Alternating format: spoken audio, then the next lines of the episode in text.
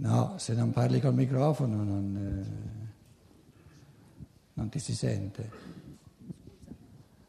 Dicevo che è una bellissima teoria, ma è virtuale, perché se l'economia, cioè l'aspetto teorico, non è collegato con l'economia reale e quindi è un discorso face, come quello che faceva Pietro sulla riorganizzazione de, di quello che concretamente esiste, le merci, le cose di cui tu hai bisogno, al di là dell'aspetto del lucrarci, ma quello che ci serve per vivere, è una bella teorizzazione, ma dal punto di vista scientifico secondo me non funziona, perché non ha un corrispettivo. È il concetto allora. tra prassi, teoria e prassi, se non c'è un influenzamento reciproco non funziona. Dopodiché va benissimo l'idea che, cioè a me fa piacere sapere che esista una persona che l'ha teorizzato, dal mio punto di vista mi sembra che non abbia concretamente una possibilità di funzionare. Al di là dell'aspetto legislativo, e poi non aggiungo altro. Sì. Il corrispettivo necessario di cui tu parli è l'evoluzione corrispondente della coscienza. Senza una corrispondente evoluzione della coscienza, sono teorie campate in aria. E l'evoluzione della coscienza, prima di tutto, avviene nell'individuo e in secondo luogo avviene, se tutto va bene, lentamente. Se tutto va bene, avviene, ma avviene per natura lentamente. Quindi l'unica cosa realista per andare veramente in questa direzione, non soltanto fare una bella teoria, è un progetto di evoluzione della coscienza dove si tratta di ritornare sempre ad articolare i contenuti della coscienza, ad articolare i valori per i quali viviamo, proporre all'individuo e far di tutto perché ci siano sempre più individui che dicono le cose le capisco sempre meglio e che trovano la forza per dire adesso siamo una maggioranza, le facciamo. Bene, bene, bene. Pietro, volevo dire, fra 500 anni... Dove sei? Qui. Ti vedo, ti vedo, sì. Fra 500 anni, no? Quelle 1500 euro mensili per ogni persona, no? Ah, lui gli è rimasto, gli è rimasto in testa quello lì, eh? Bene, bene, bene. Niente in contrario. Ti farebbero piacere, eh? No, no, no, no. no. Hai cinque figli, che altre 700, 7500. Lasciami finire. Chi le, chi le, chi è il, qual è il soggetto che li deve distribuire? Attento, attento. Tra le tante cose che questo, questo terremoto di evoluzione di coscienza che io chiamo Steiner, che chiamo la scienza dello spirito, tra le tante cose perché ne parlo, lo chiamo un terremoto a ragion veduta, lo conosco il fenomeno, lo, lo studio sempre più appassionatamente da oltre 30 anni, quindi so di che cosa parlo. Tra le tante cose c'è una, un, diciamo, un'articolazione del sociale dove uno dei pensieri fondamentali è che il sociale può essere sociale, umano, può favorire l'evoluzione in libertà dell'individuo soltanto se viene articolato sui tre valori fondamentali del sociale, che sono la libertà dell'individuo nell'esplicare i suoi talenti individuali, la solidarietà di tutti gli individui nel, nel, nel soddisfare ai bisogni come, come, presupposto. Il soddisfacimento dei bisogni è la condizione sine qua non per esplicare i talenti. E, è questo che tu dicevi, ci deve essere un'altra sfera che è quella specificamente giuridica, politica, statale, che è la sfera della uguaglianza. Quindi né libertà dell'individuo, né solidarietà o fratellanza, ma uguaglianza. Ora, il distribuire ugualmente a tutti, in base alla pari dignità, come esseri umani, 1500 euro al mese è un fattore di parità, di uguaglianza, di dignità. Compete allo Stato. Compete allo Stato, quindi ci deve essere una legge, la legislazione è proprio, eh, la, la, legislazione è la saggezza che crea sempre l'equilibrio tra libertà individuale e, e, e solidarietà collettiva. Devo, devono avere pari peso, l'uguaglianza è l'uguale peso della libertà dell'individuo e della solidarietà, così come nell'organismo hanno pari peso le funzioni individuali della mente, del rene, del cuore, eccetera, eccetera, e a, a pari peso la solidarietà per la salute. Tutte e due devono avere pari peso. Tu però chiedi, ma lo Stato da dove li piglia i soldi? No, perché per esempio, ma tu scusa, pensi che... scusa, ma scusa, pensi, tu- sta attento, la, la risposta è molto semplice. Pensi che sia possibile? Noi abbiamo una, una, una, una economia di denaro, l'economia di baratto ormai è superata da tanto tempo. L'economia del credito dato ai talenti, della fiducia data ai talenti, è il terzo tipo di economia che forse fra 500 anni cominceremo a capirla un pochino. No? Siamo in un'economia di denaro. In un'economia di denaro lo Stato può avere questi soldi da distribuire soltanto con le tasse. E l'unica tassa di cui veramente c'è bisogno, l'unica che veramente fa senso, è, la, è l'IVA. Ogni volta che un individuo spende, perché nessuno può spendere ciò che non ha, ogni volta che spende un tanto va alla collettività perché serve a distribuire a ognuno 1500 euro al mese. Cioè, facevo questo esempio, no? In queste eh, ristrettezze economiche no? Quali? che viviamo attualmente, no? Com'è? in queste, eh, ci sono persone che, eh, eh, non so, eh, fabbriche che chiudono, perciò persone che rimangono disoccupati. Sono sperequazioni, non Sì, sì, ristrettezze sì. economiche. No, no, ecco, ma eh, Il scusa, problema è che ci sono troppi soldi, non troppi pochi, No, ma- solo che vengono distribuiti mala- malamente. Ma, ma, per esempio, no. Io so, per esempio, che ehm, conosco, sono membro di una scuola, fondatrice di una scuola steineriana lì a, a- Adesso ho capito tutto. Allora, cosa succede? Che ci sono genitori che io vedo che c'è una grande ingiustizia perché questi genitori pagano due volte.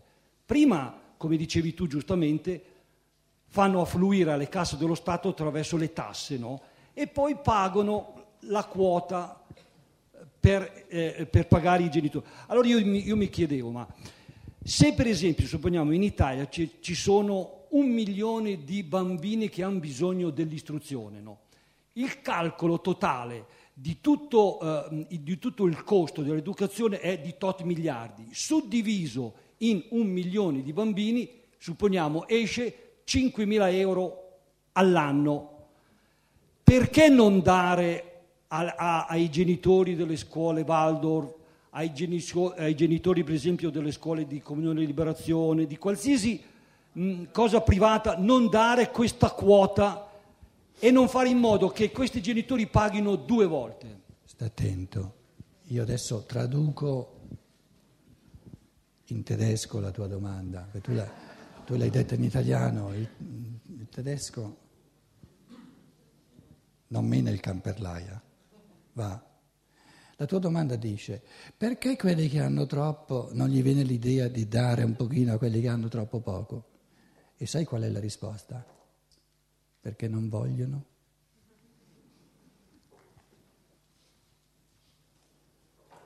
Tu dici, io voglio costringerli a volere. Provaci, provaci, provaci.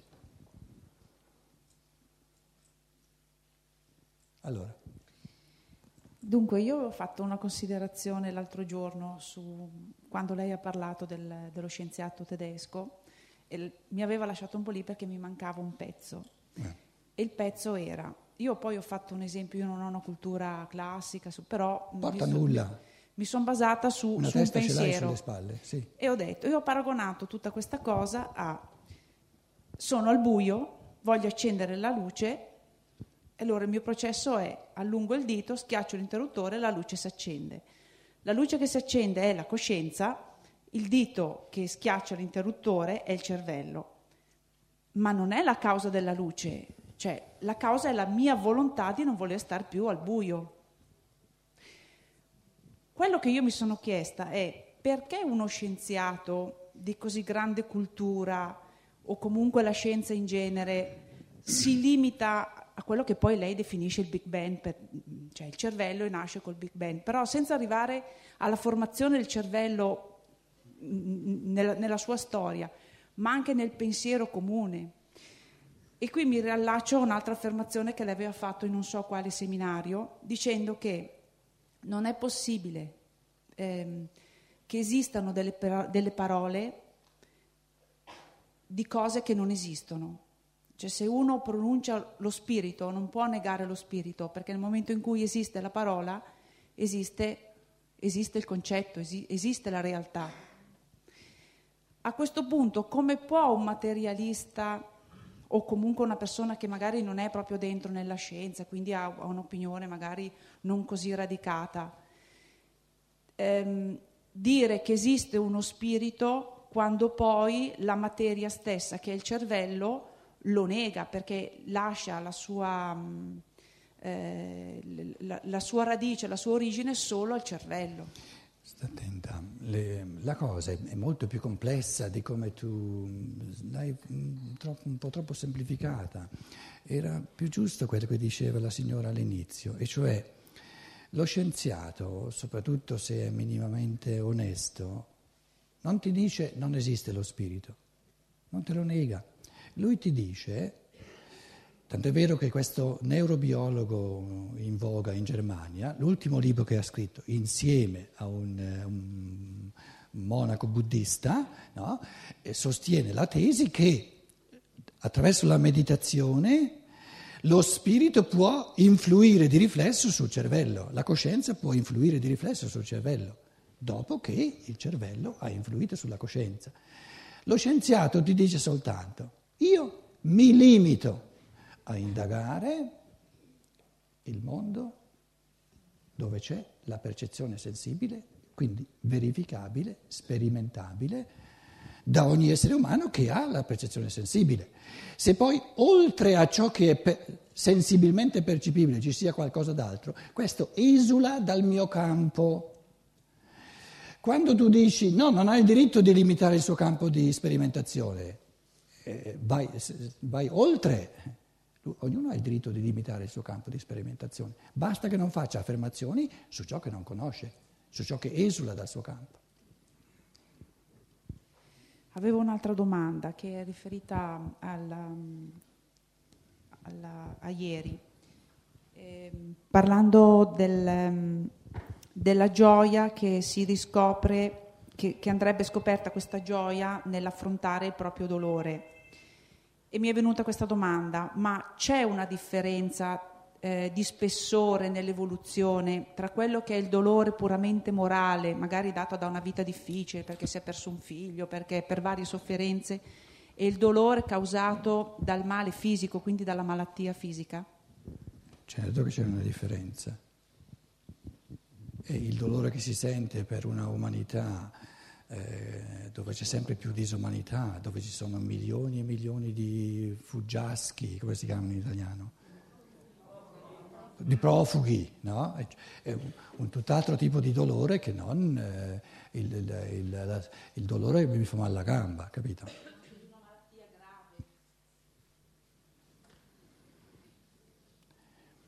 Diciamo che c'è una differenza fondamentale, nel senso che una malattia grave ho la, sempre la possibilità di interpretarla in chiave pensante come appartenentemi e ho sempre la possibilità di offrire questo dolore in chiave positiva. Di fronte a un dolore immane causato dal materialismo sento una certa impotenza che mi costringe a fare i conti con scadenze evolutive che abbracciano secoli e millenni. Lì ci vuole una, una forza di, di tolleranza, una forza di costanza molto maggiore. Una malattia grave riguarda me, 15 milioni di profughi riguarda l'umanità.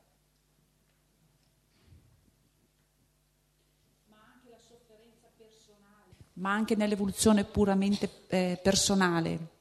C'è una persona che nella sua vita ha avuto, so, un tumore, due tumori, ha perso un braccio, eccetera, ed è la sofferenza dalla malattia. C'è la persona che magari ha perso due figli e si ritrova in mezzo a una strada. Ecco, sono due sofferenze diverse. Proprio nell'evoluzione de- della persona singola c'è differenza di spessore tra i due tipi di sofferenza. Certo, sta attenta. Non esistono persone che hanno perso due figli, Aver perso due figli è una interpretazione, è un pensiero. Se la mamma che ha perso due figli dicesse No, non ho perso due figli, li ho acquistati a un altro livello. Ancora prima di nascere hanno deciso di vivere soltanto 12, 13, 14 anni. Se il pensiero li ho persi fosse sbagliato, è questione di evoluzione di coscienza e di conoscenza oggettiva dei fatti. Quindi è possibile superare questo dolore che sorge da un errore di pensiero. L'errore di pensiero dice li ho persi. Se io supero questo errore di pensiero e coltivo la capacità di colloquiare con esseri umani anche dopo la morte e di capire che hanno voluto loro vivere fino a quel punto e dopo no, allora no, non ho più il dolore di averli persi, ho la gioia di averli riconquistati a un livello più profondo.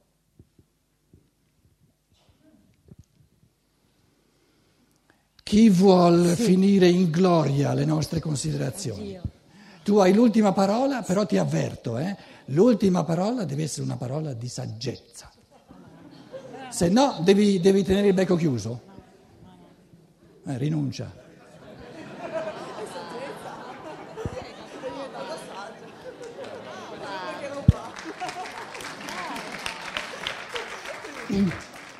Io volevo fare una domanda sull'aborto. Sul? L'aborto. Ah, sull'aborto. Mm.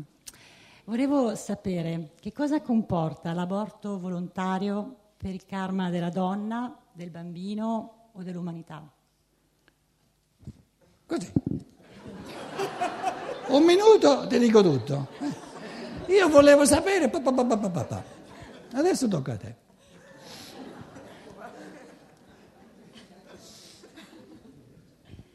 Grazie, dai, che mi dai questo contentino che da, dalla Germania è venuto il super guru a dare le risposte a tutto quanto, poi torna via in Germania. Supponiamo che lo scienziato fa ipotesi di lavoro, poi vanno verificate, non esistono dogmi. Supponiamo che sia vero quello che, adesso non sto a ripeterlo, no? che ognuno di noi ha già diverse vite passate sulla terra alle spalle, che questi due spiriti, che la decisione di, di far di questa donna la propria mamma eh, è possibile soltanto se questi due spiriti, queste due anime hanno avuto a che fare, hanno immesso l'uno nell'altro infiniti influssi di amore, di egoismo, eccetera, eccetera, eccetera.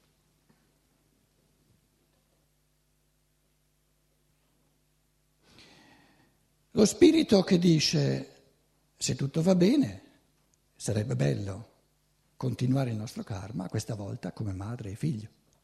Però sa, adesso parto dal presupposto di una mamma che abortisce, sa che eh, questa, questa donna già incarnata, che ha 25 o 30 anni o 20, quello che sia, ha una certa misura di egoismo. E dice, beh, insomma, io ce n'ho ancora di più. Poi l'egoismo di questa mia mamma futura, se no non potrebbe diventare mia mamma. Ho contribuito anch'io in prima persona a costruirlo. Ha dovuto diventare egoista perché ha dovuto nella vita precedente, nell'altra vita precedente, sempre difendersi da me. Quindi lo so che non sono sicuro se ha forze di amore abbastanza da portare, portarli a fine questi nove mesi. Però vediamo, proviamo. Perché il karma è sempre un fare i conti con la libertà. Se tutto va bene, se questa mamma futura riesce, se addirittura avesse pensieri di scienza dello spirito, avesse una coscienza che eh, questo karma non si può raggirare, se dico di no adesso si ripresenta magari in condizioni non così ottimali come sarebbero adesso. Però se non ha queste, questi pensieri e ha soltanto il suo egoismo, poi in una società piena di egoismo che non gli dà in 1500 euro al, a, a, a, al mese per lei e per me dal momento in cui nasco, eccetera, eccetera, eccetera, quella lì poveretta dice no, non ce la faccio, non ce la faccio, non ce la faccio. E questo spirito buon incarnato lo sa che è nel calcolo della libertà, di, di, che ci può essere il rischio che dopo tre mesi, dopo due mesi, dopo un mese chiude la porta. ho, ho detto in questi giorni, chi di noi è perfetto, chi di noi è senza egoismo.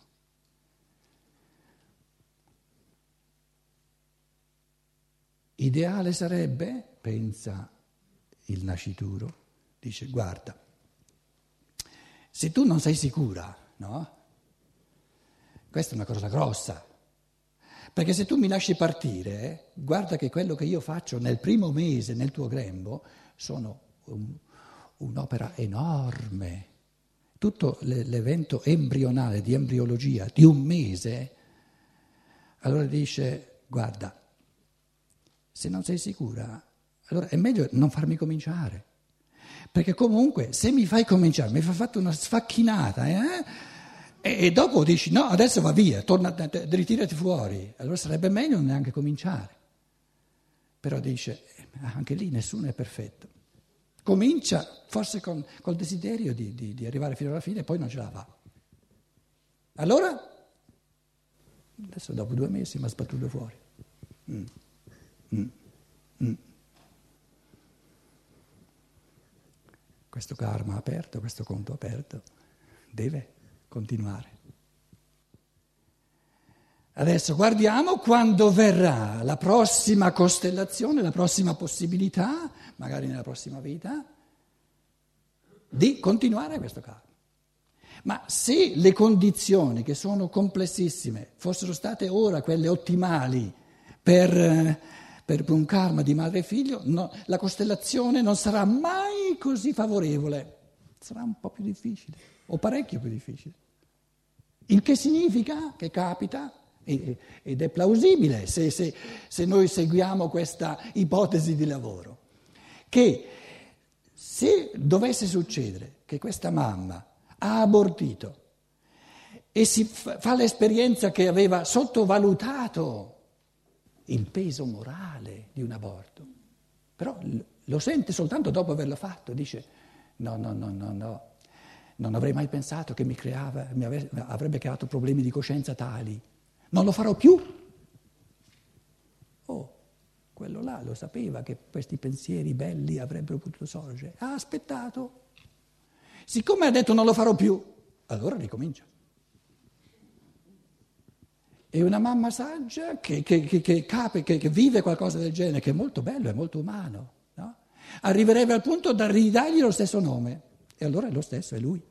Solo che un karma che andava meglio due anni prima si è spostato di due anni. Quindi tanti fattori non saranno più ottimali come lo erano due anni prima, però un karma di madre e figlio si avvera, si compie.